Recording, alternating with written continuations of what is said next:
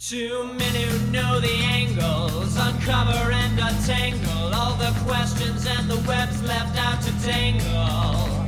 Be in 1962, last Wednesday's afternoon, they'll bend your ears with reckless self-abandon.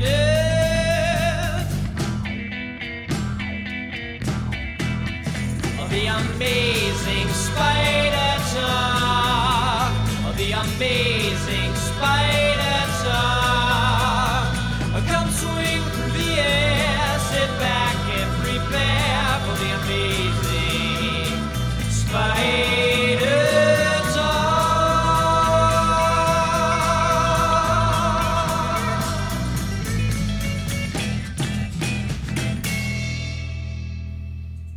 Hello, I'm Dapper Dan Gvozden, and I own every issue of Amazing Spider Man, including the annuals, which definitely count. And I'm mischievous Mark Ginocchio, and I too own every issue of Amazing Spider Man, including the annuals. But Dan, the annuals don't count. And also, Dan, it's good to be back on a live show with you. I'm sorry I missed the last one.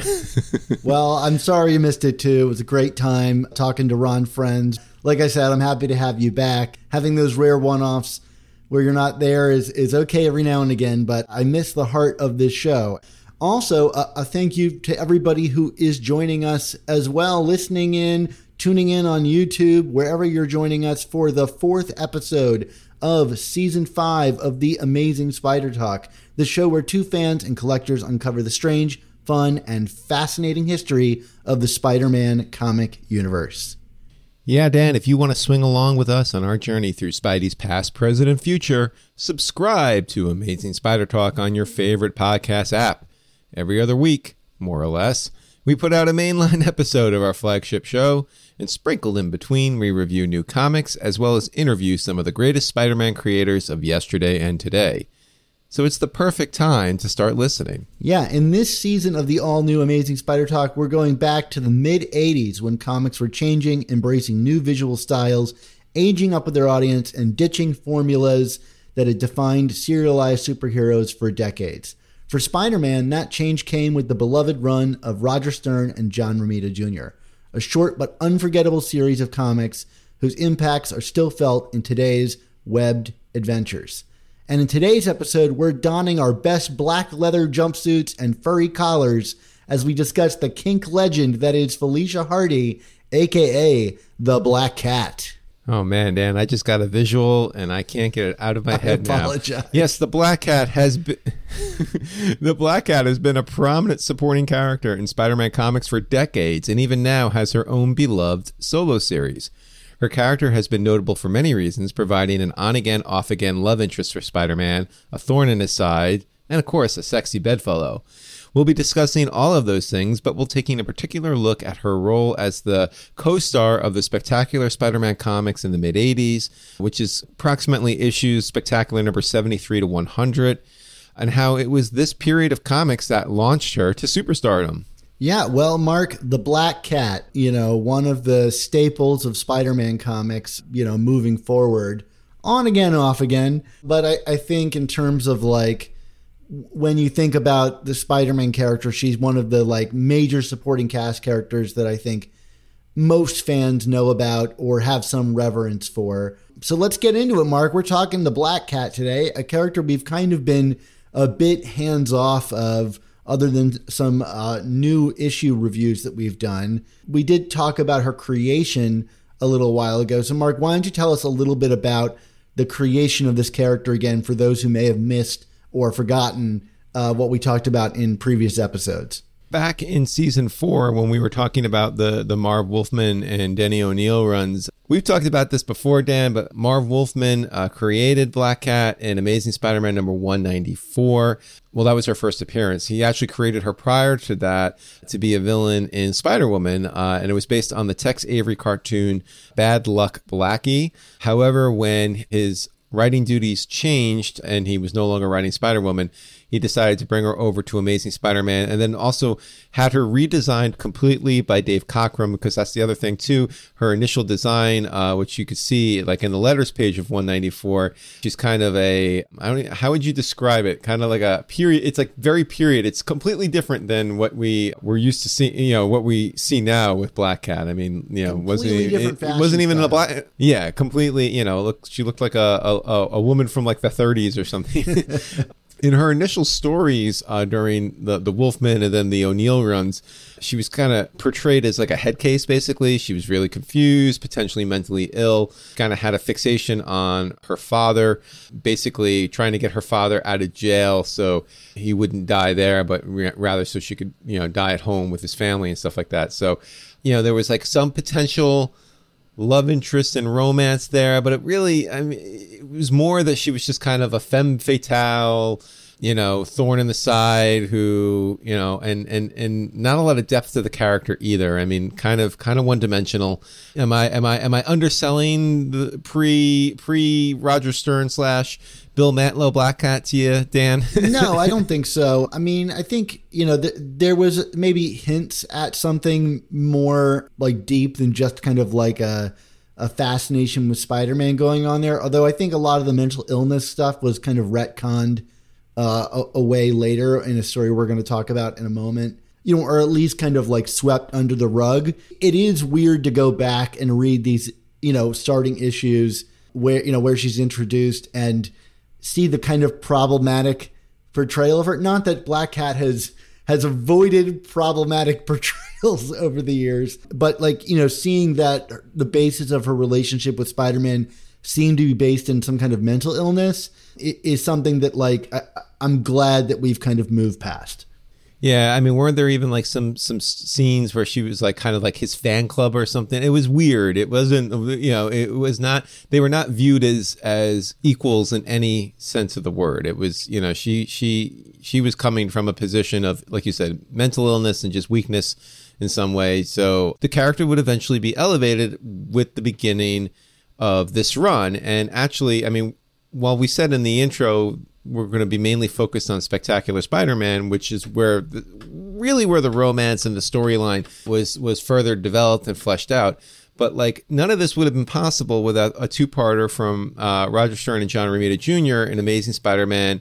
Uh, 226 and 227 and dan like like shame on me i completely forgot that we put this up as an essential a couple years ago when we were doing that series I, i'm assuming it was not eventually voted in huh yeah, I can't. I I can't remember honestly, which which goes to show how long this stuff lingers in our minds. But uh, that that episode does exist where things were canonized.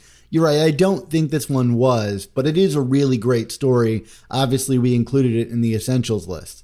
Right. I mean, it's a really great story, but like kind of to what I'm about to kind of set up here. I mean, like, I think the entire foundation and basis of the relationship that we're going to discuss in Spectacular is not possible without this story. I mean, like, because Stern comes in and, you know, like MJ's out of the picture. Gwen has been deceased for a while. You know, Spider Man has kind of had these weird failed romances with um, Deb Whitman and oh, I'm trying to remember the was it someone from the from the school right the the one of the like oh I forget I don't now, think he ever had a point- romance with. uh, You're thinking about. Uh, oh my god, I'm forgetting her name too. With the with the fake hair.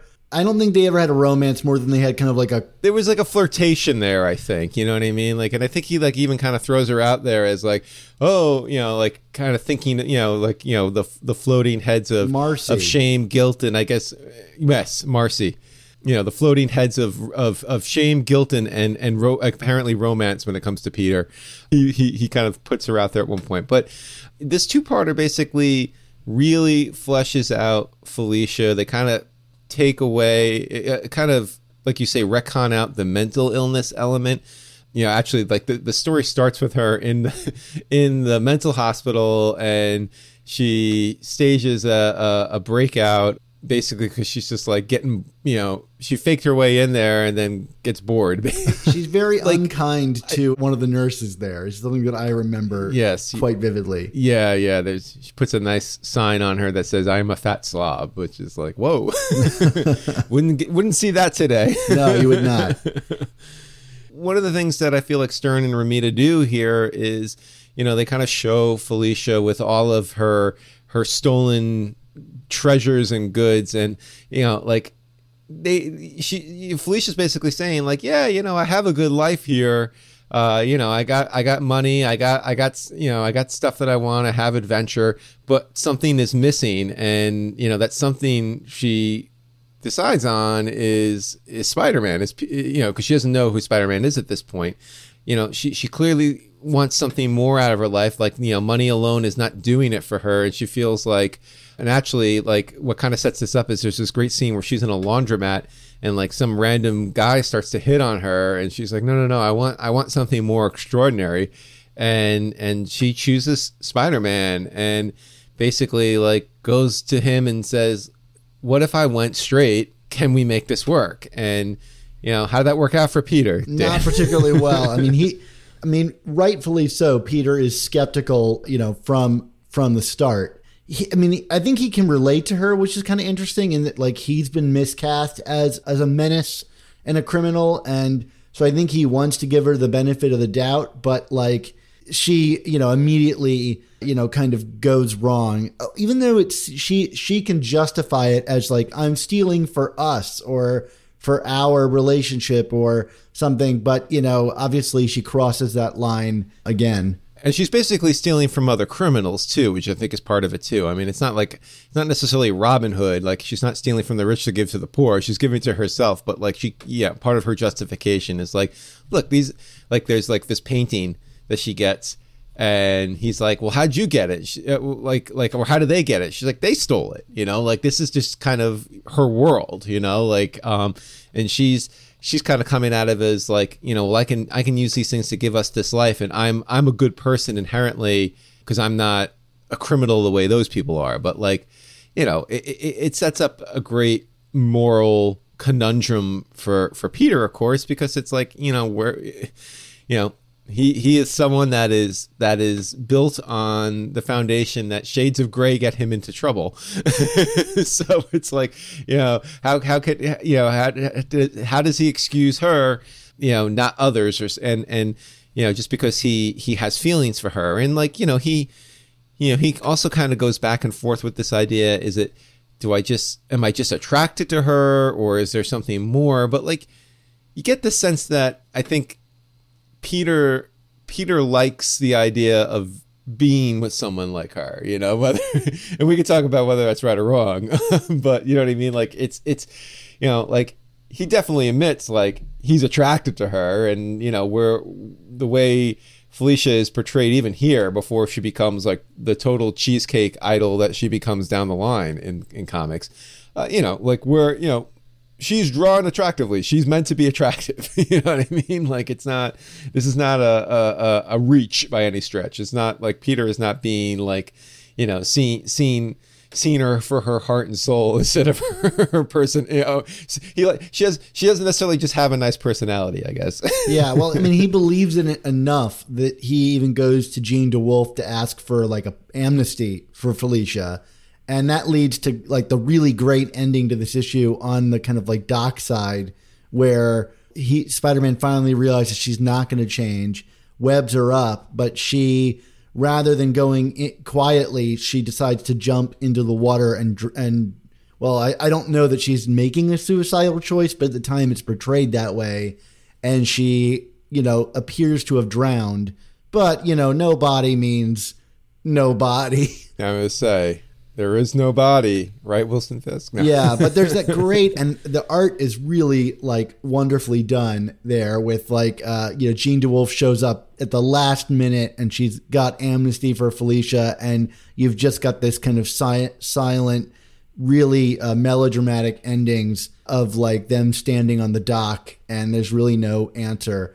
One of the better endings to a Spider-Man comic of, of all time, I think it's such a Spider-Man ending too. I mean, in addition to being so artfully done, it's like, I mean, it really has all of the elements of like the bad luck Spider-Man ending, akin to, you know, the death of Gwen and the death of Uncle Ben, because it's like, you know, Peter, Peter webs her up, so he, you know, and when she goes into the water and, and you know he even says like she won't be able to survive with my webbing on her. It's too strong. So like you know he feels the the guilt and responsibility. And then yeah to top it off it's like and then here comes Jean DeWolff with like the you know the the the, the MacGuffin piece of paper that could have possibly had given them both the happy ending they wanted if he didn't just act impulsively and I mean I don't even say it's acting impulsively. Like I mean like for Peter he didn't think I guess that Jean DeWolff was going to come through and it was like I can't keep doing this. I have to we I, you have to go you have to go back in you know? Like you can't you can't we can't do this. So you know it's Peter acting from the moral high ground and you know in his mind he you know because of that he killed her when if he had just waited a little longer maybe they could have done had a happy ending. So like you know like you said it's a great ending in a spider-man comic. It's also just like that quintessential wow peter just can't win ending. Yeah, classically fleeting. and and yeah exactly. Probably uh, not saying that that we should have necessarily ended the story here. I mean like you said there was no body. So clearly you know the door was wide wide open for someone to come in and, and write felicia. But if the story had ended here great ending for the character but of course it doesn't end there because then our episode would be ending dan and what else would we have to talk about well, we're out of topics to talk about with Spider-Man. No, but um, Bill Mantlo, Al Milgrom, and Jim Mooney would bring her back in Spectacular '74, which is one of those issues whose cover you just kind of have to see to believe. I th- this is not related to Black Cat, but I think it's worth mentioning. It's the uh, Deborah Deborah Whitman is going insane cover with Spider-Man kind of pull, pulling her face apart.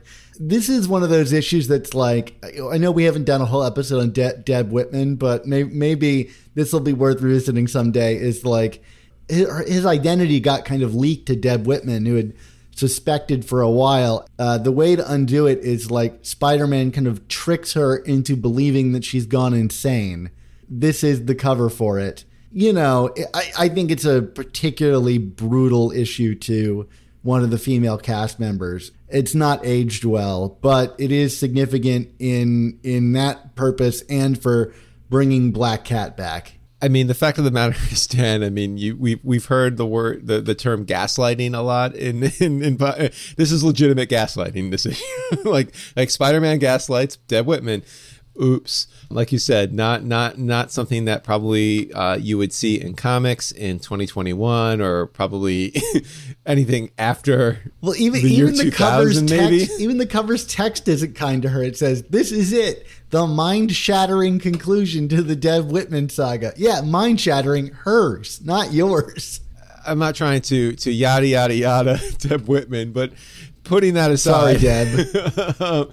but uh, of course this this story it's I, I believe considered the second installment of the storyline the owl octopus wars which we've talked about many many moons ago and we're going to be talking about again spoiler alert uh, down the line here this season. So the owl octopus wars is a brief synopsis.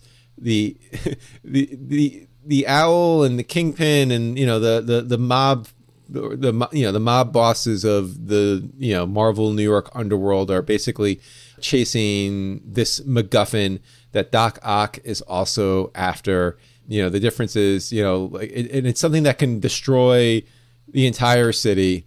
I always found this funny. You know Owl Owl and them they just want it to kind of like blackmail people in power in New York to get you know rich and all that. Whereas Otto is like, no, no, I want it because I just want to kill everybody. Because that's Doc Ock for you. he doesn't he doesn't want power or money. He just wants to kill everyone. Felicia basically returns from from the dead or the presumed dead, and of course, in in typical Felicia Hardy fashion, is like right in the middle of this. She has possession of the MacGuffin here. This storyline really sets up I mean, first of all, I mean, I shouldn't say it sets up the romance. I mean, they become Spider-Man and Black Cat become an item during this storyline, and and and the way it's set up here, it's actually kind of sweet. You know, because Felicia's in the middle of of all this, she she gets like gunned down. It's actually kind of, it's I mean, it's a little absurd. Like she gets like shot by like like it seems like there's like 50 Doc Ock henchmen just like shooting her. it's really bad, uh, and you're kind of like, how the hell does she survive this? And but she, but that's the point. She's like on death's doorstep, and she's in the hospital, but Spider-Man is just like totally doting on her in in the hospital. You know, he's just work, you know, like completely, like like just very caring in a way that you've never seen. Spider-Man care for somebody. I mean, certainly Spider-Man care for somebody, but even Peter out of costume. I mean, that's kind of always been his MO is that with Gwen or MJ or whatever, like he could only go so far. And it's like, it's almost like being Spider Man with Felicia here has kind of liberated him to be the caring partner to somebody that he never was able to be with Gwen or, or MJ. I mean, is that is that a reach for you, Dan, or does that make sense? I think that's the appeal of the relationship is just like exploring, you know, what if someone could fend for themselves, which is interesting because this story basically closes the book on that, and yet we kind of continue down that road. Like as soon as she's reintroduced, right, she is, and and is typical of Spider-Man comics uh, up until this point in the history. You know, the book saves its most brutality for the women in Spider-Man's life. You know, I'm looking at the cover to Spectacular Spider-Man 76 and you know, I might be wrong about this, but can you think of a cover that predates this that has this much kind of like graphic blood on on, on the cover? I mean, they it is brutal. He has, you know, like the Pieta holding Gwen in his arms, not Gwen, rather Felicia, and she's just like right, bleeding. But it's similar. The It's similar to what we got on 122. So that's probably why you said Gwen. Right, well- without the blood though on 122. Yeah, well, or just like the just frank violence against women in, in these comics. I'm, I'm not necessarily taking a ton of uh, issue with that because it is a supporting cast member and this is the theme they're looking to explore. But this book is pretty brutal towards Felicia Hardy in, in these several epi- uh, issues. It's it's brutal to her, but like you you you don't quite ever see Peter just kind of go to bat for a woman like this before. uh, you know, like you know, there's this great scene, and I think it's the it's at the end of it's like the penultimate issue of Owl Octopus, and again, we'll talk about this when we talk about Owl Octopus in greater detail, but Peter is kind of awaiting the arrival of Otto, who's out for Peter's blood uh, after P- uh, Spider-Man humiliates him earlier uh, in the storyline uh, during a fight, and you know he's like you know basically in the hospital room with with Felicia, you know watching the window, and then finally Otto shows up, and he kind of just leaps out the window, uh, you know like ready to just risk it all because it's like you know, not only is this like his mortal enemy, but it's like he's just so fired up based on what Doc Ock and his goons did to to Black Cat that you know, like he just like he's just ready to to risk it all for this woman, and like it's it's kind of astonishing to see because you just don't see that selflessness from from Spider-Man ever for a love interest. Like you just don't. I mean, like that's kind of again been the mo of the character is that he he can't truly give all of himself to somebody else because of the the dueling responsibilities of his human self and his his superhero self. This story ends and you know uh, Spider-Man is of course victorious and it, you know now this is the status quo. It's Spider-Man and Black Cat and it kind of goes off the rails from here, right, Dan?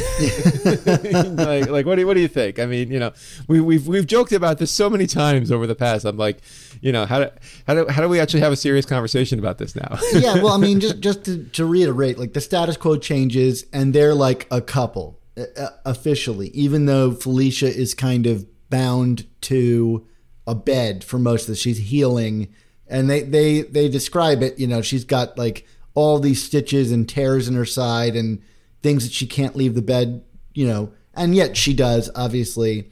But it, it is funny that like you'd think the appeal of you know them as a couple would be seeing them adventure together but we almost never get really much of that at all she is just immediately confined to a hospital room that he she becomes another almost like aunt may figure where he's got well i've got to go check in on black cat because i don't want her to think that i'm ignoring her way to sideline the potential of a relationship in a book than making her like a nag essentially for him. Although I don't think that she's written that way. She's very supportive and he when he shows up in and out of the window, you know, she's very excited to see him, but it is silly and there are some very silly, you know, a- aspects to it which I'm sure we're going to talk about uh, down the line. You know but like even once she heals up or i mean i don't know i don't know if she truly heals up. She she basically busts out and you know is like you know even though she's kind of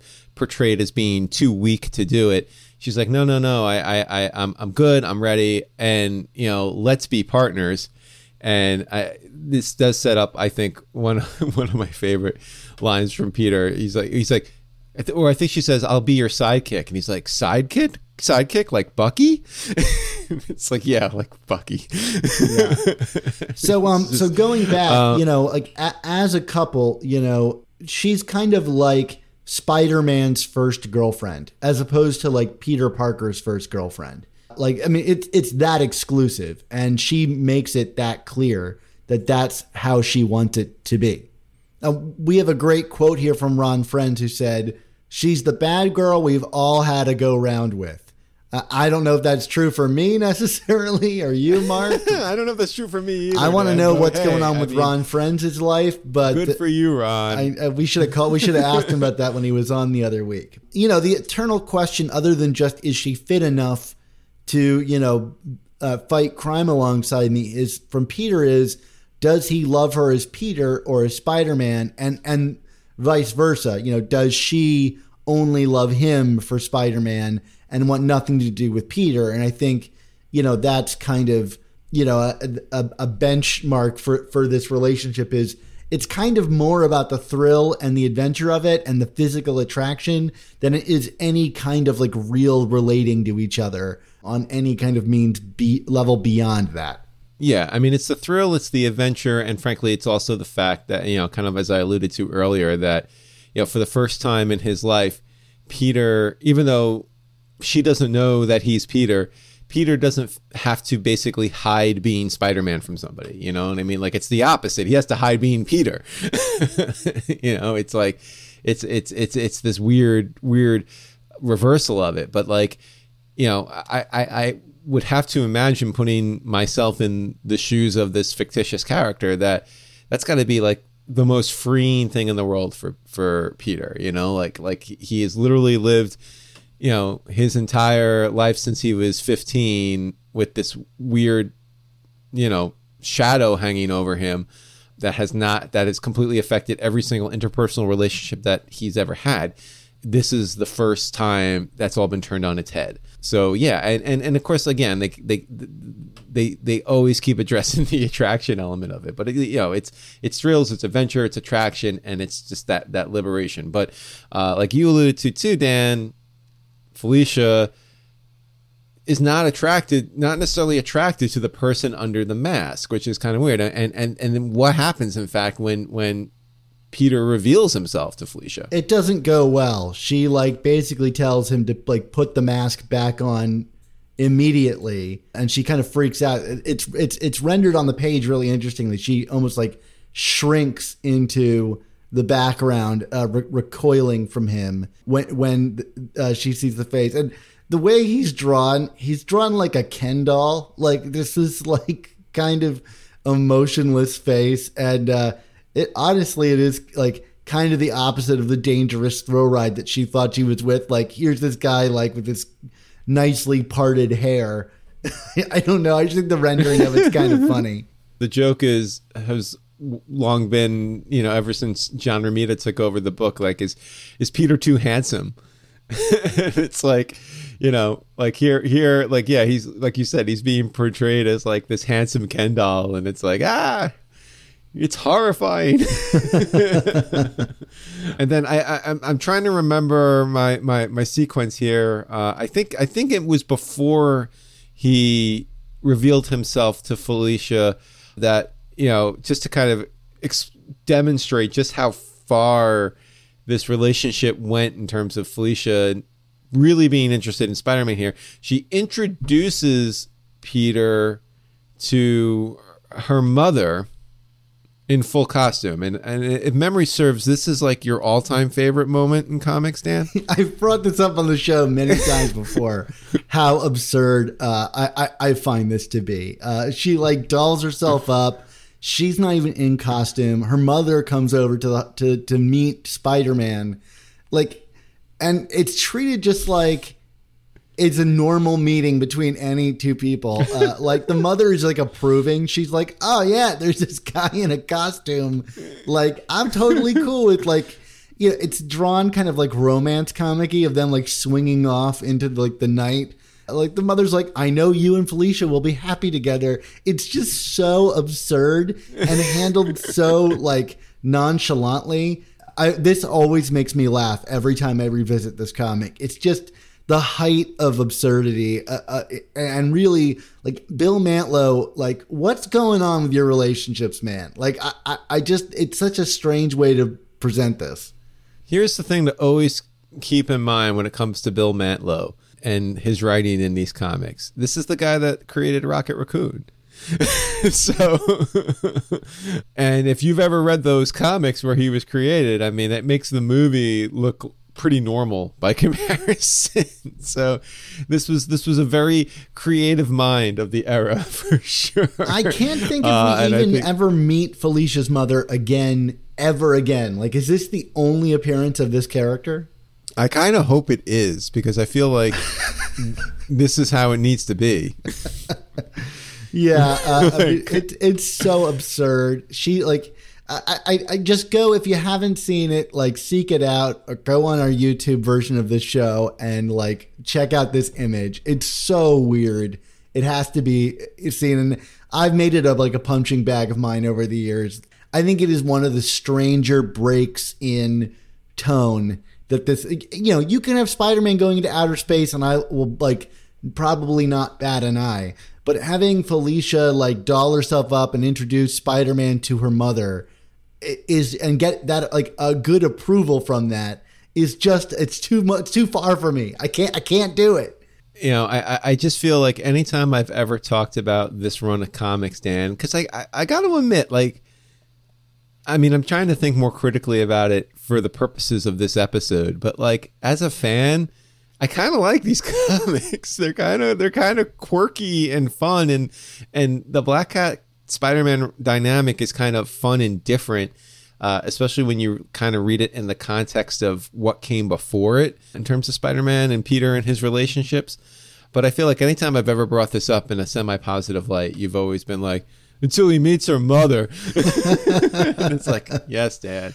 I mean, I mean, it's Dan. important to note as you say that is like how much this relationship dominated these 20 plus issues of Spectacular. I mean, it really felt like a Spider Man Black Cat romance book. You know, so many of the pages were dedicated, often quite boring, uh, I think, like to them talking in her hospital room or whatever. And I agree with you. I like this run too. I, I just, I, I it's it's it's an easy thing to beat up on, but it, I think it actually really gave Spectacular like like a heart and soul of its own too. Like it it it, it had a con- narrative consistency that allowed it to do something differently than Amazing Spider-Man, which wasn't interested in this story really at all. And Yeah, I mean that's the thing. Like Amazing really didn't touch on it. I mean, like there's there's even that there's that one Hobgoblin issue from Spectacular that's I think I think it ties into the second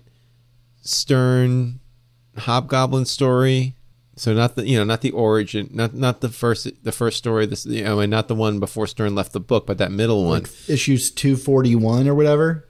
Yeah, yeah. There's a spectacular issue kind of sandwiched in the middle of that, uh, where we sh- show like the Hobgoblin kind of taking the Goblin Serum and upgrading his powers, and and Felicia shows up in there, and it's kind of like, oh right, you know, like she's in, she's been in this this universe for a while now, uh, but yeah, like even though Stern sets this all up with those two ASM issues in the in the 220s, like once once he's done, once he presumably kills her, he doesn't really touch it, and in fact, he even brings MJ back at one point. I mean, more is kind of like, oh, here's trouble on the horizon for Peter. The old love is back, but like, you know, you really don't see much much Felicia in ASM, which is kind of weird. But like in addition to like the the the love dynamic and meeting the parents, you know, the other thing that kind of comes up a lot in these issues is this idea of you know and I, I i talked about the joke about bucky earlier but this joke of like spider-man and black cat as either partners or her as a sidekick however you want to you interpret it. And again like you could talk about whether or not this was truly well executed in these books and in retrospect it wasn't. But like this was setting up a completely new dynamic for a spider-man comic here i mean like you know we'd kind of seen this in other books I know like Daredevil and Black Widow had had teamed up for a time being. I think that was the Gerry Conway run uh, on Daredevil. But like, you never really saw. I mean, Spider Man has always, frankly, been a loner, despite having the main character in Marvel team up. But but beyond that, like to have a woman kind of teaming up with him was was was very foreign because like women as we've already talked about with some of these books have the women in Spider-Man's life have always been treated as like you know collateral damage basically. So it was like oh wow to kind of treat someone as an equal uh, you know a female as an equal to, to, to spider-man is impressive. But they still kind of just like you know old habits die hard. And i feel like in a lot of the early stories you know with with the two of them together felicia's just kind of like doing her thing until she inevitably screws up and almost you know kills herself or kills spider-man and then you know like and basically it leads to her having to seek getting powers from the kingpin which truly marks like the beginning of the end of the relationship but like that's you know like i said it's kind of unfortunate that like they couldn't really play with the dynamic that the two of them could could work together in a meaningful way um, I don't know. What do you think about that, Dan? I think that's accurate. I think you know we we we never get to see this relationship entirely fulfilled, like the promise of it, and and when we do see them, like you said, it falls back into these old tropes of like, is she more a hindrance than a help? You know, I think that's interesting, but it does hang around that for quite a bit of time. And then it kind of just throws her under the bus where it has her, like you said, seek out the kingpin. And, and you can, right, you see the relationship end before it even does because you know that this is going to come to no good. Like her relationship with the kingpin is going to find its way back to us and doom their relationship, which it ultimately does, right? Like Spider Man finds out and it causes this big rift between them, which is actually drawn as a rift. They're like, you know, pa- a yeah. panel separation. Like pushing apart. Yeah, exactly. Yeah. You know, that's kind of where, like, I would say, like, the prime relationship between Spider Man and Black Cat ends and hasn't been revisited in over 30 years to this level, which is interesting because people really do, you know, classify this as like a, a top three relationship for Spider-Man. You know, I, I, guess it's not really that surprising in that like the other relationship, Gwen is has so passed. You know, Black Cat does remain a, fairly active figure in Spider-Man's life, and we'll talk about some of the times they've kind of picked up and play with it a little bit. But um, in the meantime, Mark, why don't you tell our listeners a little bit about our Slack? Yeah, sure thing, Dan. Uh, hundreds of listeners like you hang out in our community of Spider Man fans on Slack. The amazing Spider Slack community is absolutely free to join, and you can jump into active conversations with awesome people about collecting, conventions, movies, new comics, old comics, and more. Yeah, I'm there all the time. Just this week, we were discussing the announcement of Sinister War. That's uh, the new Amazing Spider Man story that's going to be happening coinciding with the normal books. Fun. So if you want to discuss that and your feelings about that, why don't you come join our awesome Spider Man community? Just follow the link in the description and be sure to say hi. And uh, once you're there, be sure to let us know what you thought of this episode you're watching or listening to right now. So, Mark, the um, the thing you know I think it's important to talk about is you know this this relationship was kind of doomed to fail. I guess I'm I'm curious. You know, we've not really talked that much about Black Cat, but I, I think it's fair to say that like we also aren't rooting for this relationship as a podcast. It's not like our favorite in terms of how it's interpreted in the books, uh, even though we can enjoy the issues where it lasted. You know, why why do we feel like the Spider-Man Black Cat relationship ultimately doesn't work both in the comics and for us, as it seems fated to have not worked. I think first of all, before we even get into like the actual content, I mean, it's worth noting part of the reason it didn't work was this this relationship kind of ran up against that editorially weird period in Spider-Man. I mean, this kind of post dates the full run that we're talking about as the arc of the season, but I mean, it's worth noting that like, you know, that kind of like the mid 80s like there there's actually there's an issue where Peter David had taken over for Spectacular post Bill Mantlo,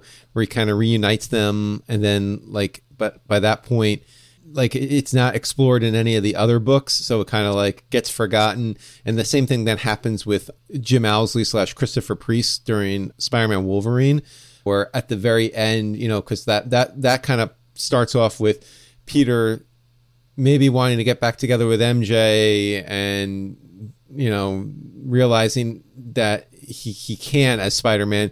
And then it's like he goes back to his apartment and, and felicia's there. But again you know then within three issues of amazing spider-man peter is proposing and getting married to mj so again it's like what?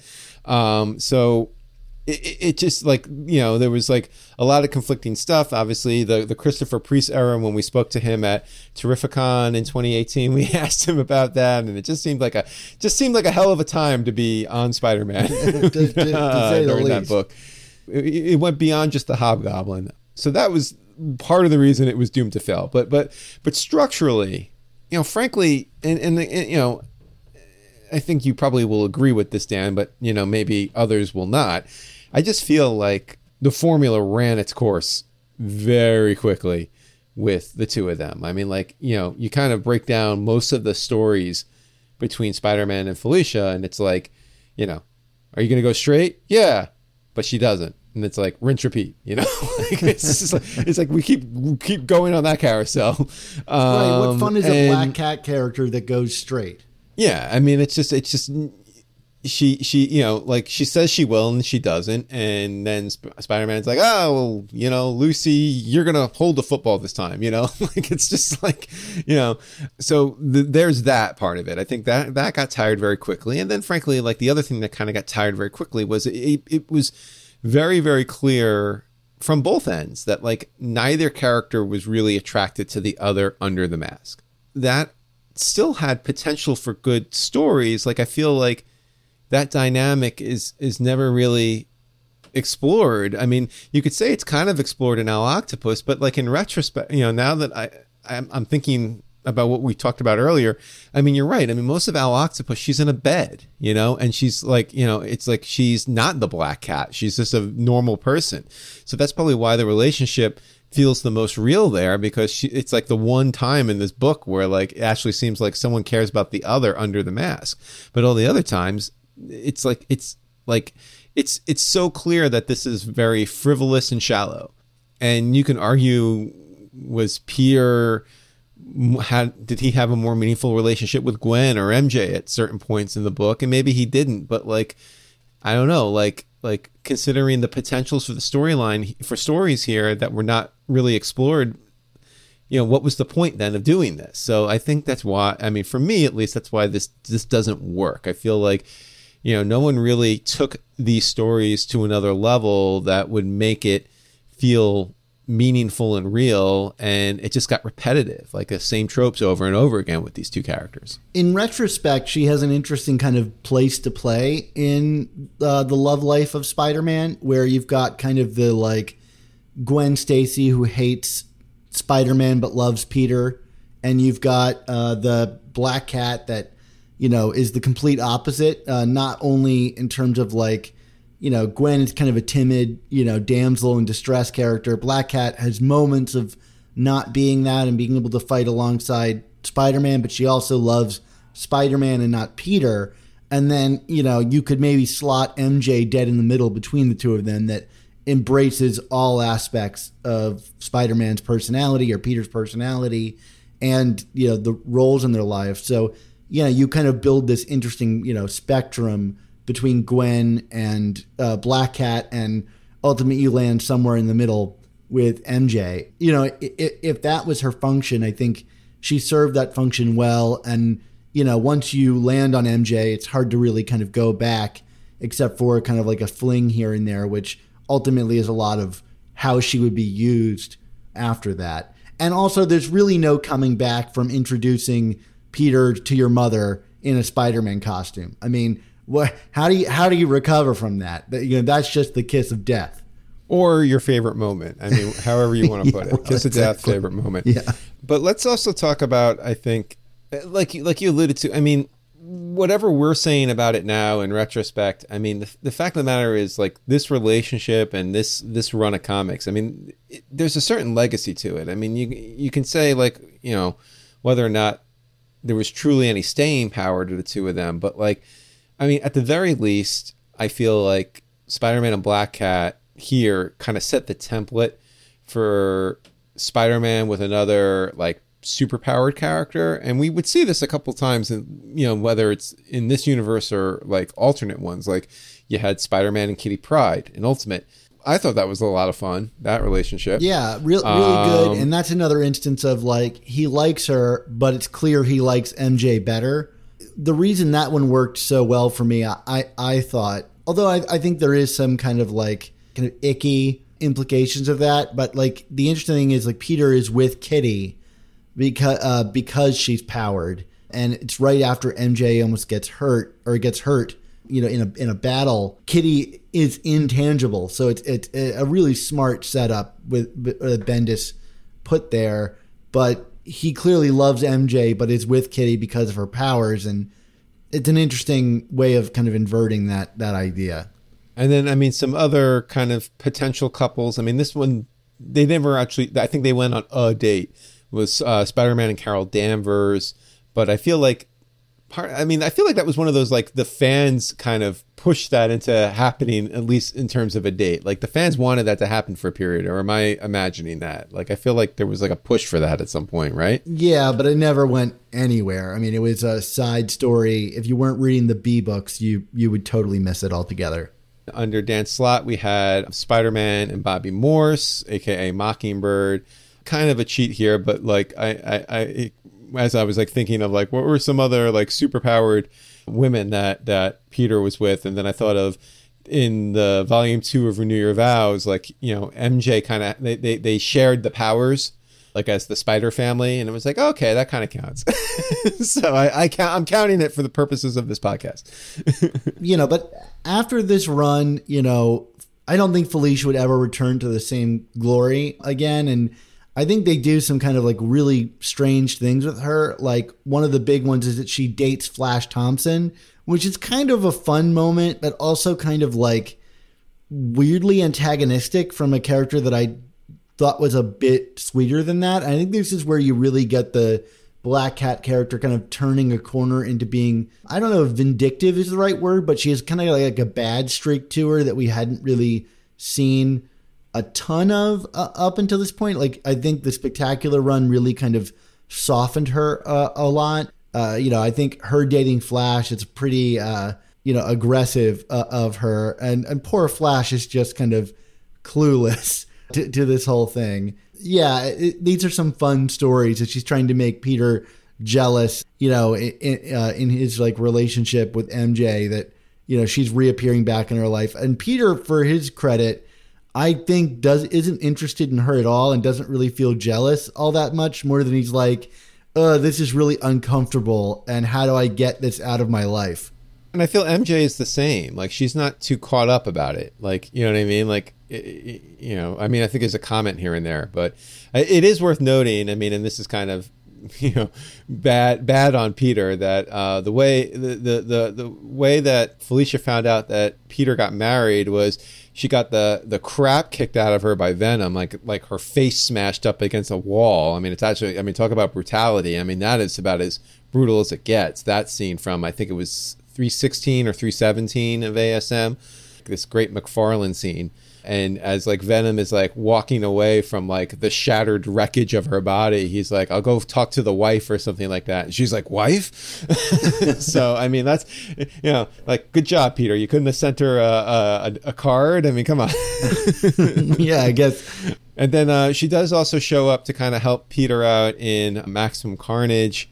You know, there's this sense of not not will they or won't they because uh, Peter doesn't really seem interested. But I think there's like like a brief scene where like MJ's kind of like, oh, you're teaming up with Felicia for this, huh? Uh, but yeah, it's like you know, like you said, like not not much followed these stories that you know in terms of what they could have gone to. I mean, you know, granted, if they went there, it would have probably felt a little too soap opery. But I mean, at the same token, it's like I mean, she is this former flame that he had this very heavy duty relationship with, and to kind of get relegated to the background like this is weird. just becomes kind of like a stand-in for the ex-girlfriend and which is an interesting place to take it but i don't really know that they know what to do with her in that role altogether the big question for me, and you know, and I'm not trying to like get all you know woke on anybody here, but like I mean, like after a while, I mean, we feel like Felicia just kind of becomes problematic? I mean, like you know, when uh, you know, like she starts getting used again more and more. I feel kind of starting in like the Marvel Knights era of Marvel and Spider-Man, like the 2000s when you know they started pushing the edginess again, and like you know, like frankly, when I think of Felicia, I think of like all of the cheesecake covers by like Terry Dodson and J. Scott Campbell, whether it be on Marvel Knights or on ASM during like the Brand New Day era. I mean, like it's just like it's just really in your face, like her sexuality, and uh, you know, like I don't know. What do you think? I'm I, I? I'm not trying to. I'm not trying to like damper anybody here, but like it just seems like the only thing they're trying to sell with Felicia here is sex. yeah i, I don't want to be a prude about it but I, I, I you know about sex or anything like that but this is not my ideal uh, thing and i think ultimately ends up pushing people away from comics you know if i'll be totally honest like uh, a, a girl that i was dating in high school saw my comics with felicia in them uh, especially the kind of like ultimate felicia who was even i think even more of a cheesecake from uh, from Mark Bagley, and it basically turned her off to comics altogether. And I had a lot of kind of undigging to do in that department, and I, I, I just I'm not a big fan of this interpretation of the character, and I, I would say up until recently it was the predominant interpretation of this character. You know, if, if you buy any Black Cat merch, you know, chances are you're buying it for the sex appeal of it, you know, and I, I think it's hurt her character in the long run you know, we, we do get some good stuff every now and again from her. Problematic, at least in like how they're selling her with sex, but then you've got the evil that men do storyline, which like takes that personification of her a step further. You want to tell people about that? Evil that men do. I mean, we'll have to decide if we want to cover this when we start getting into the 2000s of our run here, Dan. But so this is uh, Kevin Smith and uh, Terry Dodson, and I mean, you know, that cover. I mean, like she's literally falling out of her jumpsuit there. It's the six-part series. People will know it for the fact that it took Kevin Smith like five years to write it they came out the first three issues on time and then waited three years to finish it. Where they stopped the series halfway through is actually uh, where Felicia's presumably about to get raped by somebody. But also, it's also worth noting earlier in this series, it's like she's just like trying to make out with Peter, like all over the like. It's like it's like really like just sexually charged stuff. I think that's also what makes the whole turn of the series into this like kind of PSA on on rape and sexual assault kind of so tonally weird because like they they play the first part of like hey look it's Felicia. She's here. She's here to you know kiss Peter under the mask and you know make make sexual jokes about him being a Minuteman and blah blah blah blah blah. And then it's like rape is a serious thing and sexual abuse happens to every you know one in four women and blah blah blah blah which is not saying that like that that's wrong or like we shouldn't be addressing these topics in comics but it's like it's just so tonally dissident with each other that it's like it's it's it just like you know you're kind of like well what what story are you trying to tell? It also like kind of retcons the character and, and like her motivations for becoming the black cat. I mean we you know we're talking about this earlier in the show. I mean first it's you know, kind of like under Marv Wolfman, it's to kind of protect her father, and then it becomes like, you know, to create this life for herself and to kind of find meaning in life. And the way it's written is she actually turns to a life of crime. as kind of like a, a backlash against being sexually abused when she was younger. So it's just kind of all over the place in terms of what this, you know, what is driving this character.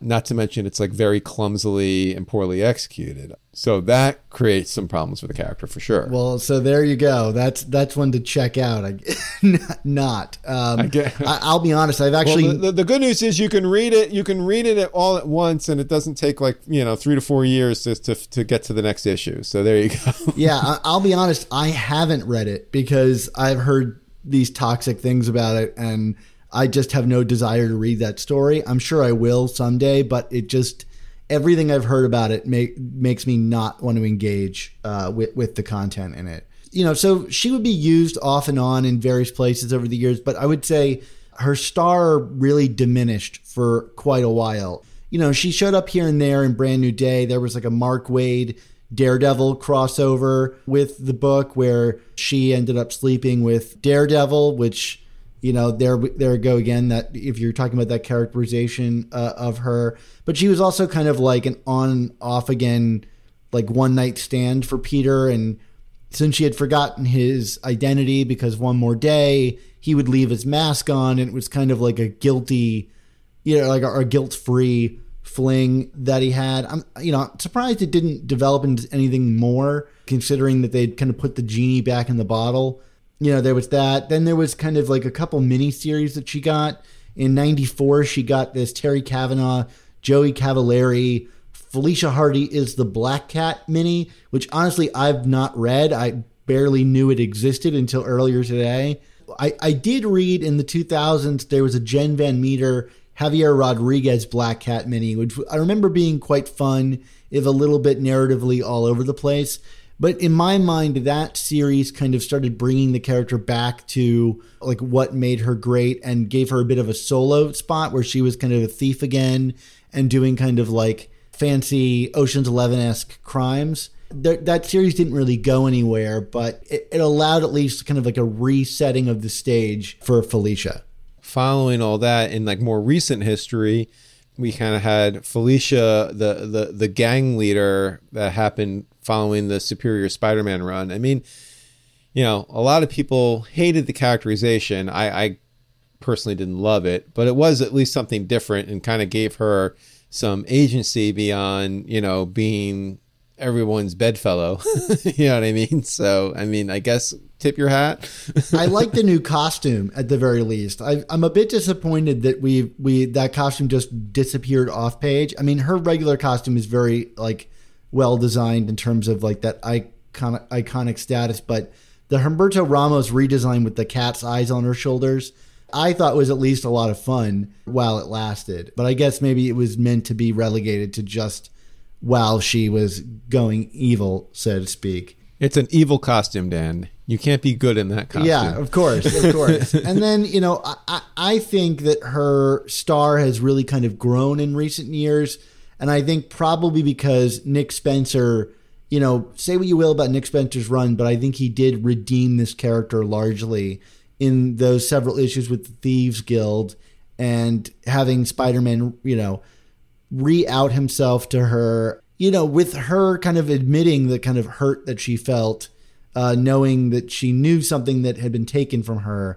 And it gave the character a level of seriousness in Spider Man's life and has you know launched the Black Cat ongoing series, her first ongoing, which I think is one of the best books that Marvel is publishing today. Uh, Jed MacKay, his writing is just so great for Black Cat, and if the character could stay like that, I would be very happy. She's a really strongly written character in that regard.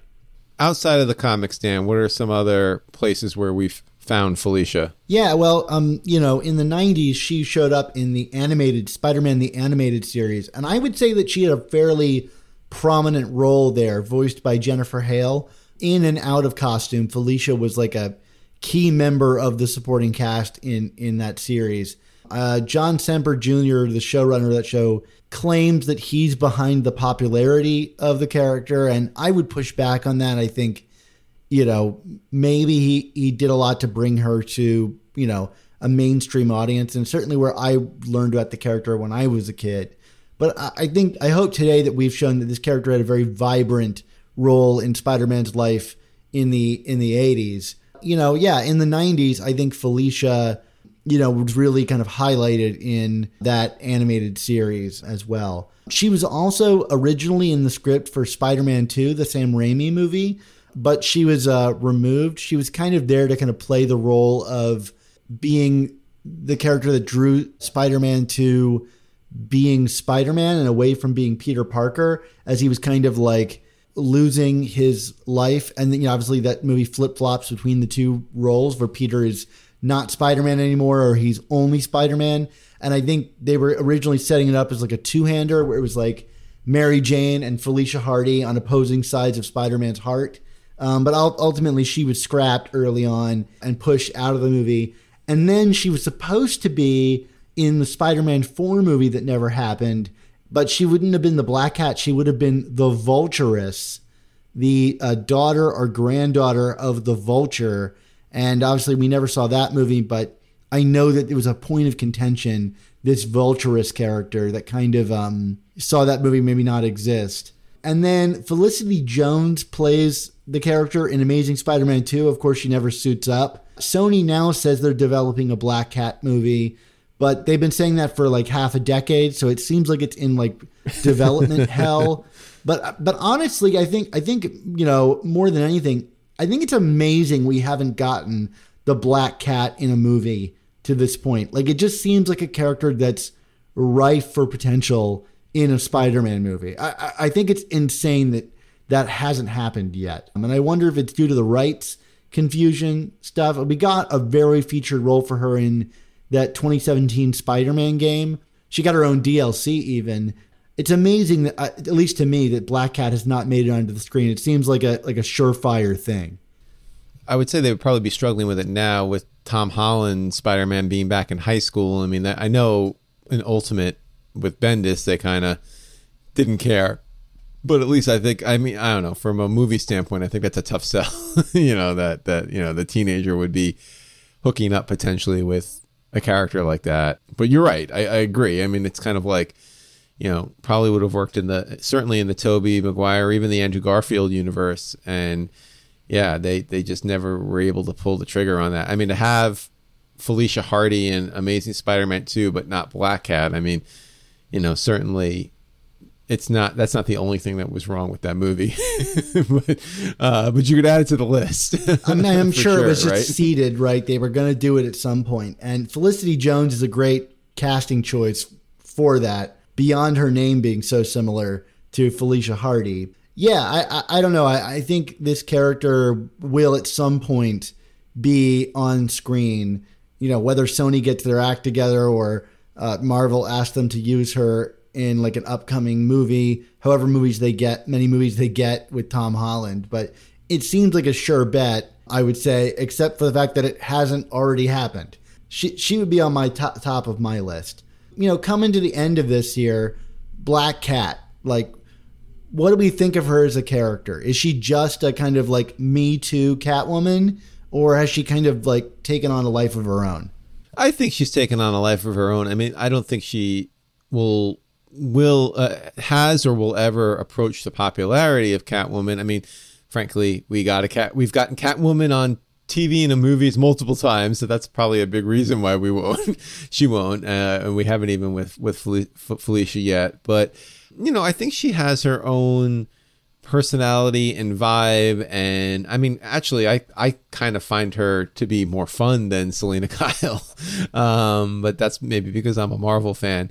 In general, not that this is a that the character has been misused, but like I don't know if they if the character has always been used to its fullest potential, and and that's kind of like my my my big broad assessment of of Felicia. It's like I I, I think there's a lot of fun to be had. I think she's very unique. I think I like the way she is integrated into Spider-Man's universe and kind of what she represents and and but I don't think she's always been well used. Yeah, I feel the same way. I think like looking back on the character it's a it's a it's a archetype that really makes sense in the Spider-Man universe. You know, the kind of like dual personality of Spider-Man and Peter Parker and to have a character that only operates on one end of that, I think makes a lot of sense. And you know, I am fond of those spectacular issues, but I do wonder if there was like a larger chapter to be written here that now that we've moved past it and we got the MJ marriage and stuff, we can't ever really truly explore in the same way, which I think is why I'm pushing for the movies and stuff to do it because I do think someone will write a really great story with Spider-Man and Black Cat in it that will be like an all-time great story. And I, I know that you, you have a lot of fondness for Owl Octopus War, and I, I like that story a lot too. It's funny that Ultimate, uh, you know, decided to not go down that road by making her considerably older than Peter and having it be like used as a joke. But someday, I think we will get like the true potential of this character and her relationship to Spider-Man fulfilled. But until then, I'm loving her solo adventures, and that's good enough for me. I guess would you rank her number three on the loves of Peter list? I think you have to. Certainly, longevity alone, that's where I would put her for sure. Absolutely. Okay, great. So, why don't we talk about our Patreon? You know, if you find this show entertaining and valuable, please consider supporting us on Patreon. Yeah, you can recommend Amazing Spider Talk to a friend, and if you're able, become a member on Patreon because that's really how we keep this show going. Yeah, we can only bring you this content with the support of our Patreon members, and we owe the show's success to every single one of them. And we're constantly making exclusive content for our members. This week, Patreon members will hear Dan and I review Amazing Spider Man number 64. Why not take $3.99, the price of a new comic, and put it towards a month subscription to support the show and start receiving our Patreon content? That way, you'll hear our Patreon exclusive review podcasts on every new issue of Amazing Spider Man the same week they come out, instead of waiting for it to arrive in our public podcast feed months later. And if you contribute $10 a month, you gain access to exclusive artwork from famous Spider Man artists commissioned exclusively for our members. This season, we'll be mailing out a print of Spider Man fighting Dr. Octopus as his friends look on, drawn by official Marvel artist Federico Vicentini in color and inks. Plus, every episode, we release a new episode specific desktop background created for us by artist Nick Cagnetti for our patrons to enjoy. But we know this is a hard time for everybody, as it is for us too, so we appreciate anyone who supports the show just by listening and sharing. But if you do have the means, please join us on Patreon to support the continued existence of our show. Just follow the link in the description. And again, a thank you to all the members who already make this show possible. But alas, Dan, it is that time, time for all good things to come to an end. So we want to say thank you to you, the listeners and viewers, for tuning in to this episode of The Amazing Spider Talk. Yeah, this episode was edited by Rick Coast with production support from Andy Myers. Our artwork comes handcrafted by artists Ron Frenz, Sal Buscema, Ray Sumter, and Nick Cagnetti. Our theme songs were produced by Rylan Bojack and Spider Madge. Plus, our introduction animation and musical stinger comes from Josh Sutton from the YouTube show Panels to Pixels. This was a lot of fun, Dan, but what do we got coming up on our next episode? Oh boy, Mark. Well, I couldn't be more excited to announce the details of our next episode because it's going to be something a little bit different. Yes, we are doing a point one episode, truly an episode that doesn't count, but that doesn't mean you shouldn't listen to it because um, we're going to be exploring some content of this episode a little bit deeper. That's what our point ones are, where there's a topic we want to talk about, but we didn't really feel like it should dominate uh, our discussion on the show, but it shouldn't have been forgotten either. So, Mark, what are we going to be talking about on this point one episode? Yeah, we're going to be talking about the Owl Octopus War, Spectacular Spider Man number 73 to 79, and marks a major change for the characters of Doc Ock and Black Cat, and is probably the biggest story to occur outside of Amazing Spider Man, a reflection of Stern's interest to avoid the major villains during his run, which is kind of cool. Yeah, so if you uh, want to learn more about the Owl Octopus War and, and this kind of pivotal story in Spider Man and Black Cat's history, not to mention Dr. Octopus, because it would change that character dramatically. Come tune in with us in a couple weeks. You know, and then after that, we got episode 300 mark, which I'm very excited about. And I hope everybody's excited to help us celebrate at that point in time. We got something special where we're cooking up for everybody. Awesome. If you're tuning in live, don't forget, as soon as the show ends, the conversation continues with our audience on YouTube. And if you missed out on Amazing Spider Talk Live this time, we'll be back soon on YouTube. So go there and subscribe and click on that bell to stay on top of all the new live recordings that we'll be doing in the future. But as always, this will remain a podcast first and foremost. And that will always remain consistent, just like how we end the show. And that is with our motto. So, Mark, until you begin bathing in milk surrounded by cats and I begin questioning your hygiene, what is our motto? Our motto, of course, is with great podcasts, there must also come the amazing Spider Talk. Don't, don't miss the next